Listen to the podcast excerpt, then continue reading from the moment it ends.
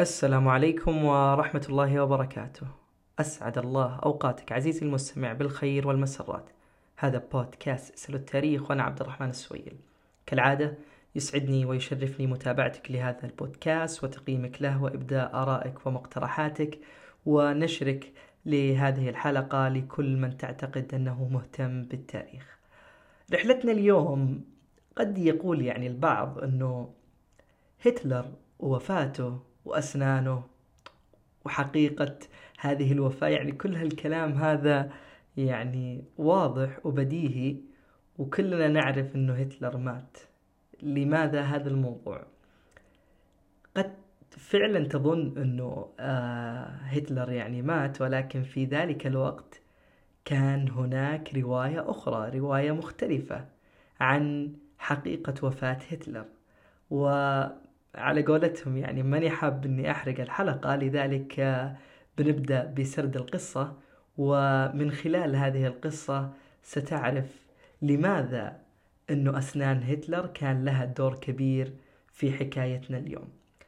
طبعا من المهم إنك تعرف إنه آه، هتلر في آخر أيامه آه، ذهب إلى ملجأ له في مقر إقامته. وإحنا نتكلم في سنة 1945 ميلادي وتقريبا في شهر يناير.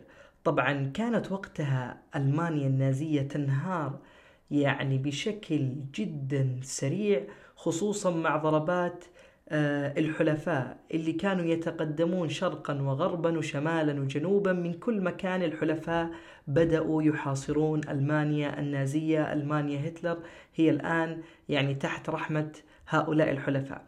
طبعا في نهاية شهر آه، أبريل القوات السوفيتية بقيادة آه، ستالين دخلوا إلى برلين وكانت يعني تشق طريقها إلى وسط المدينة إلى المنطقة اللي كان يتواجد فيها هتلر. طبعا هتلر في تلك الفترة عانى بشكل يعني جدا كبير مع هذه الخسائر المتتالية ووصل إلى مرحلة من الانهيار العصبي خلال أحد هذه الاجتماعات العسكرية اللي كانت تعطيه يعني التقييم آه لحالة الجيش آه النازي. وفي هذا الاجتماع علم هتلر إنه الهزيمة يعني آه وش يقولون في في في هذه الكلمة؟ في في كلمة في بالي لكني والله راحت عن بالي لكن المقصود إنه الهزيمة كان آه يعني جاية جاية. الهزيمة ستأتي ستأتي ولا رادع لهذه الهزيمة. وعلم أنه سيخسر هذه الحرب. فمباشرة يعني بدرت إلى خاطره ذهنه أنه ينتحر.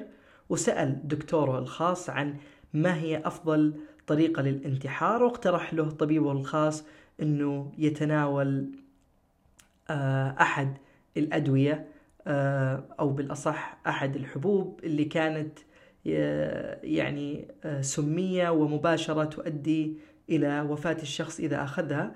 وبعد هذا يعني الحبة اللي يتناولها يطلق على رأسه النار. طبعا حصل هتلر على كميات كثيرة من هذه المادة ومن الكبسولات لهذه المادة السامة اللي مباشرة إذا أخذها ينتحر. ولكن يعني هتلر كانت تلك الفترة تأتي أنباء أنه هيملر اللي هو أحد مساعدي هتلر واللي كان يعني مقرب جدا له أنه كان يحاول التفاوض وبدون يعني علم هتلر على اتفاقية سلام مع آه، الحلفاء وقوات الحلفاء. وهتلر اعتبر هذا الشيء خيانة وبدأ يعني آه، في جنون الارتياب. يعني لما تكون أنت القائد الأعلى وتبدأ يعني في مرحلة اكتئاب ومرحلة انهيار عصبي وهزيمة تبدأ تشك في كل من حولك. فمباشرة يعني هتلر كان شاك في كل من حوله فحتى من شدة يعني شكه إنه توقع إنه الكبسولات هذه اللي أعطاه طبيبه هي ليست فعالة وإنه يعني ممكن اللي حوله يتخلون عنه ويسلمونه إلى القوات اللي هي قوات التحالف. فأمر آه يعني هتلر آه آه، طبيبه الخاص يجرب هذه الكبسولات وفعلا أخذ طبيبه الخاص وأعطى أحد كلاب هتلر هذه الكبسولات وفعلا الكلب مات فهنا تيقن هتلر أنه هذه الكبسولات فعالة.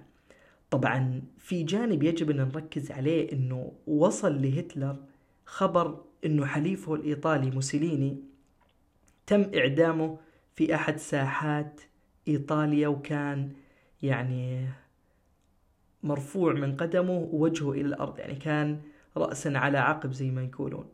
فكل هذه الصور جعلت هتلر يخاف ويعلم أنه طريقه إلى الموت قادم قادم يعني إن لم يمت الآن سيمت يعني ميتة قد هو لا يرضاها.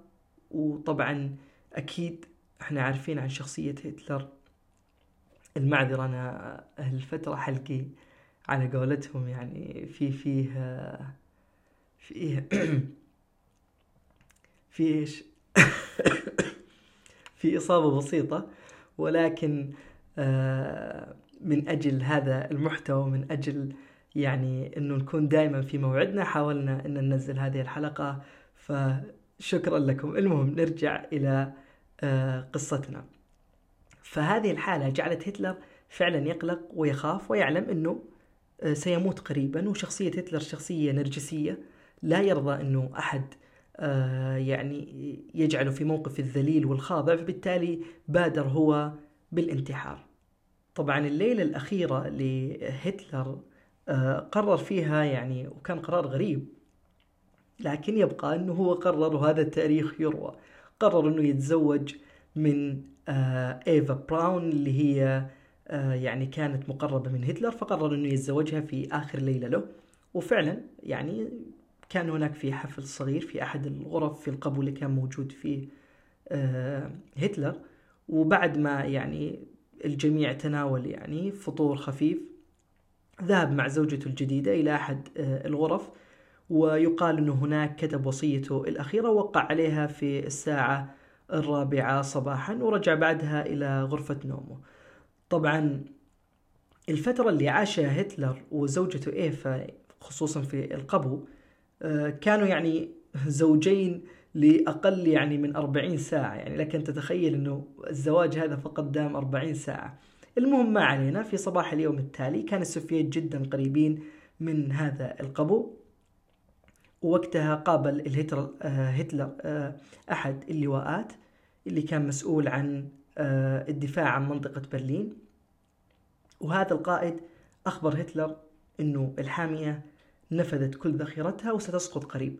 وطلب من هتلر أنه يسمح له بالهرب وكان هتلر في السابق يعني يرفض هرب هذا اللواء ولكن بعد ذلك سمح له وجاء الرد أنه أهرب يعني في في في هذا اليوم.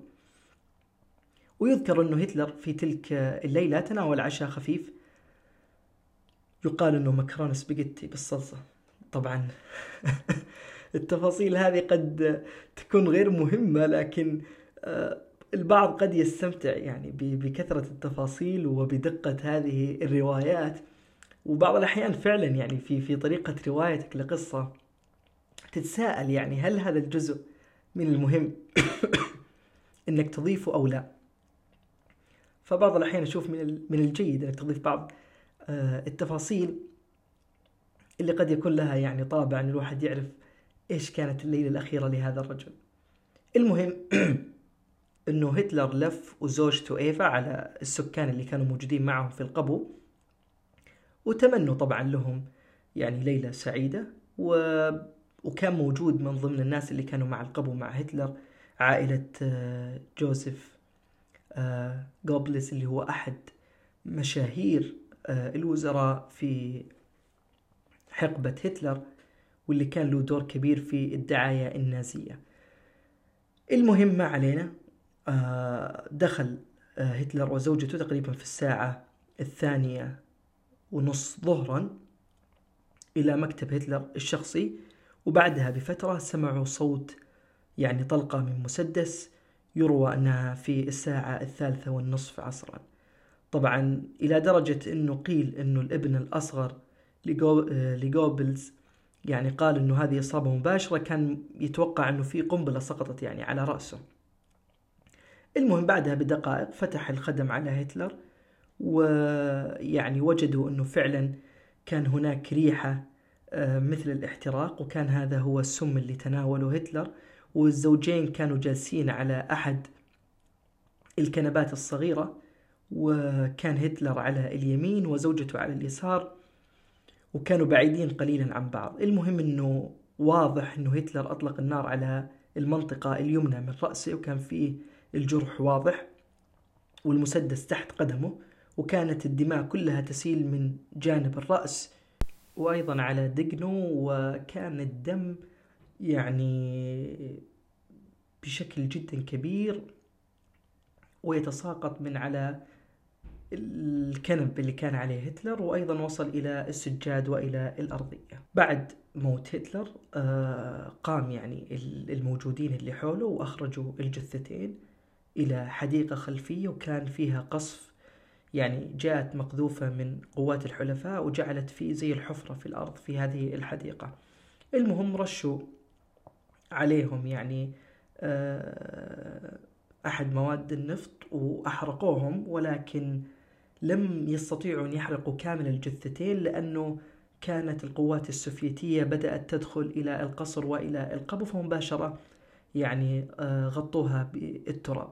وفعلا بدأت القوات آه، السوفيتية تبحث عن جثة هتلر إلى أن وجدوها وأخرجوها. طبعا هذه كانت الحكاية الأولى والطرف الأول في تلك الفترة.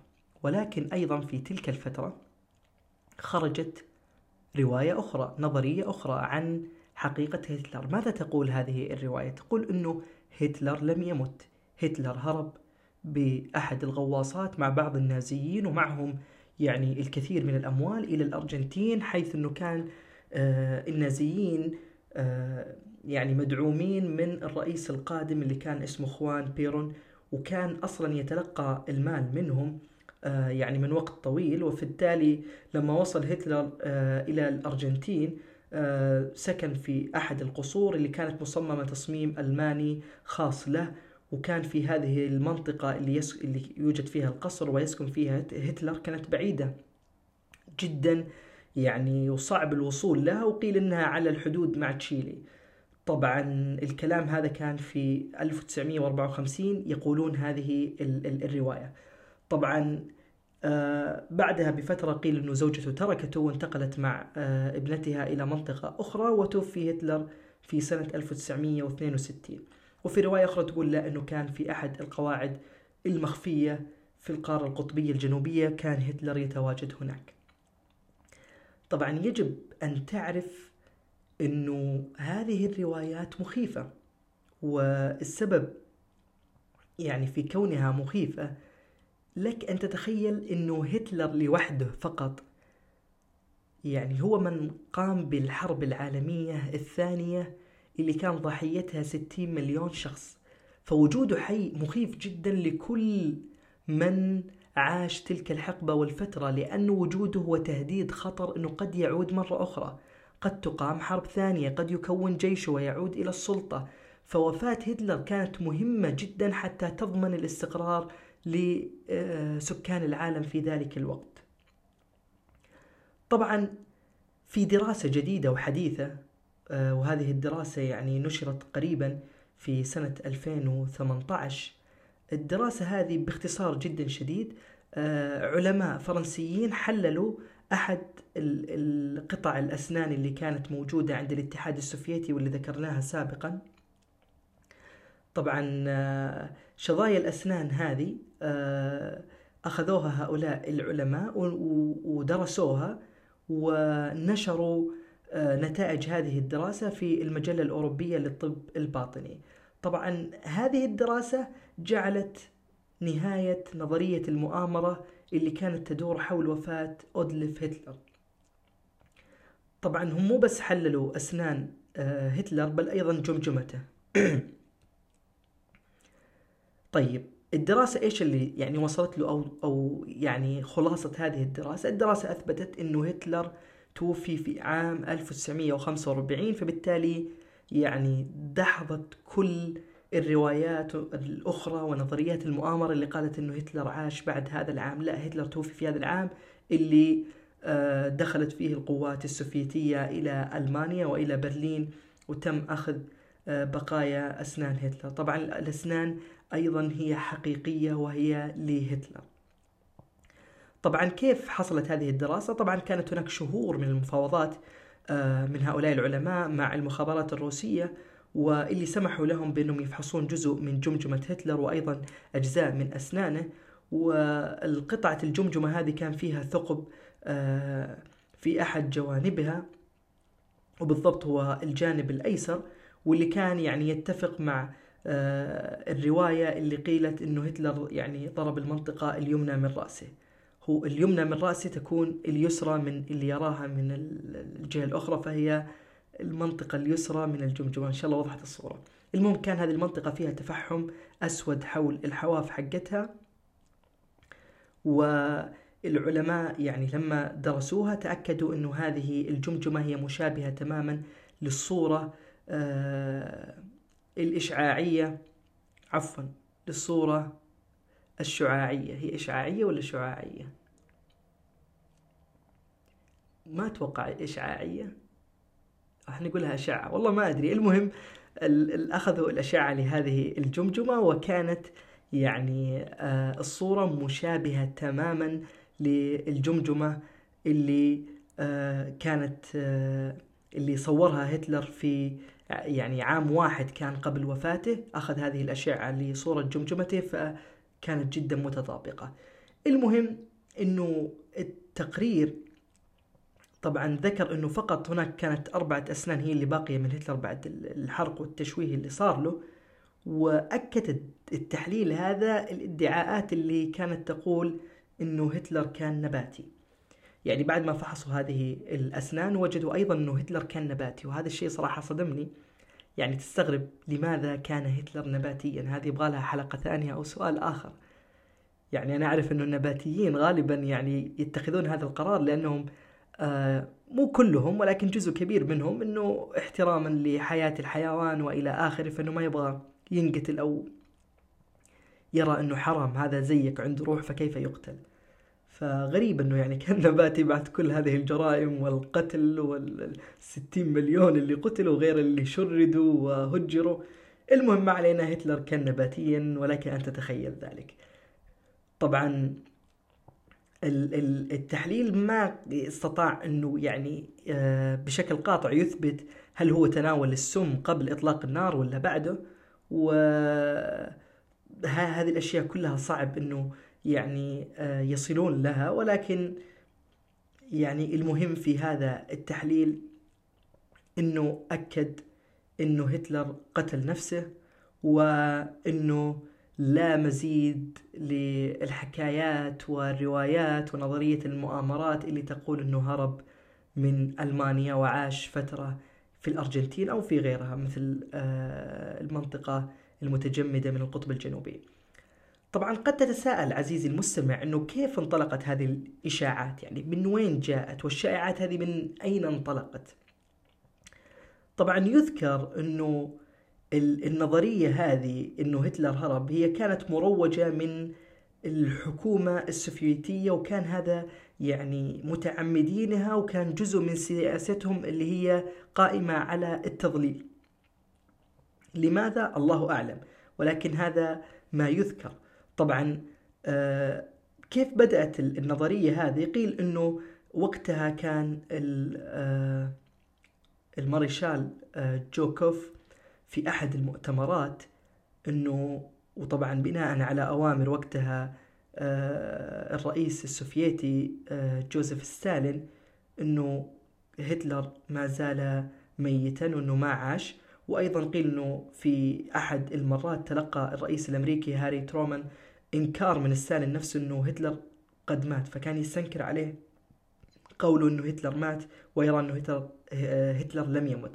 طبعا هذا الغموض وعدم تأكيد ال ال الرواية السوفيتية لموت هتلر هو اللي جعل آه يعني الدنيا يعني مليئة بهذه النظريات وبهذه القصص والحكاية لأنه ما أكدت هذه الوفاة مع العلم أنه أغلب القوى الغربية بما فيها أمريكا وفرنسا وبريطانيا كلها أكدت أنه هتلر انتحر في سنة 1945 والعجيب صراحة أنه الرواية السوفيتية هذه اللي ما كانت تؤكد يعني خبر وفاة هتلر كان عندهم أصلا الأسنان والجمجمة مثل ما ذكرنا في هذه القصة سابقا.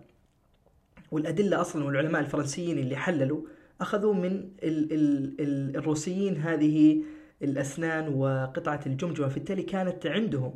وقيل أيضا أنه أصلا السوفييت عرضوا هذه الأسنان يعني على طبيب هتلر السابق ومساعده وكلهم أكدوا على أنه هذه الأسنان هي خاصة بهتلر وزوجته. فكان من الغريب آه، طريقة تعامل الاتحاد السوفيتي مع وفاة هتلر. إلى هنا عزيزي المستمع تنتهي هذه القصة وهذه الحكاية. أتمنى دائما وأبدا أن تكون بخير وأستودعك الله الذي لا تضيع ودائعه. في أمان الله.